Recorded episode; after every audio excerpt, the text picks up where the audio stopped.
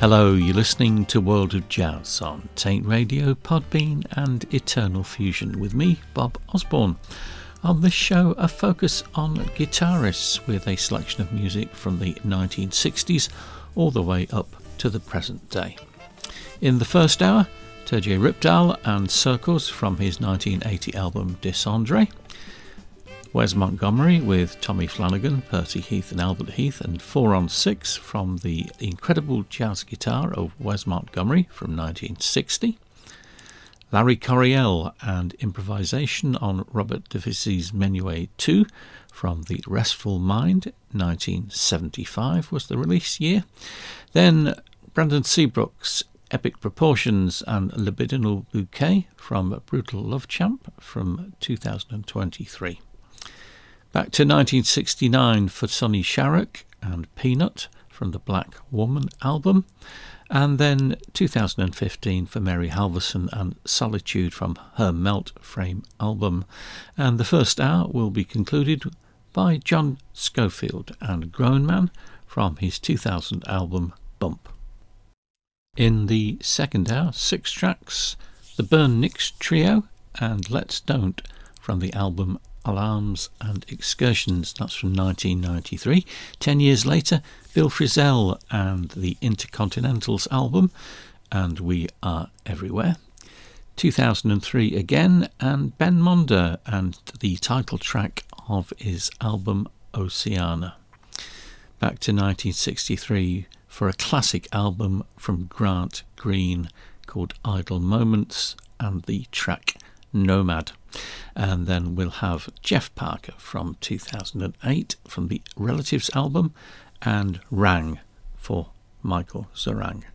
We'll conclude the show with some recent music from French band Brûlez les Meubles, Burn the Furniture, a release on the Circumdisc label called Crayonnage, and a track called Estompe. Hope you enjoy the show.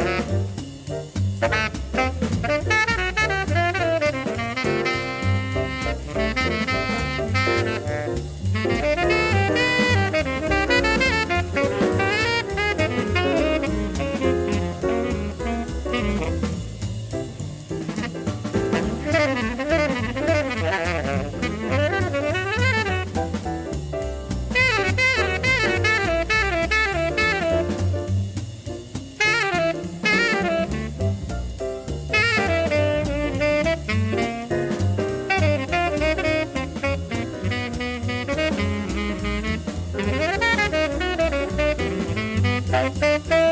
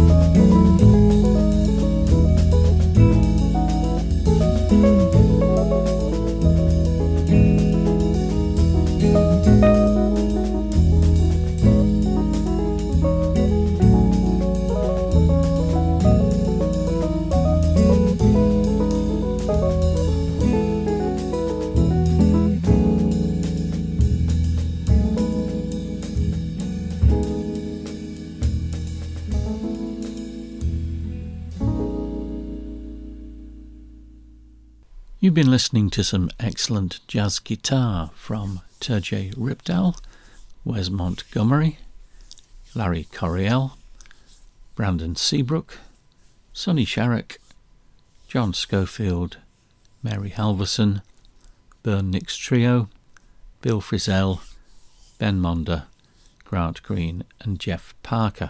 This is World of Jazz on Taint Radio, Podbean, and Eternal Fusion with me, Bob Osborne. For more information on the show, please go to differentnoises.com. As promised, we'll conclude with the new album from French band Brûlez les Meubles. Hope you've enjoyed the show.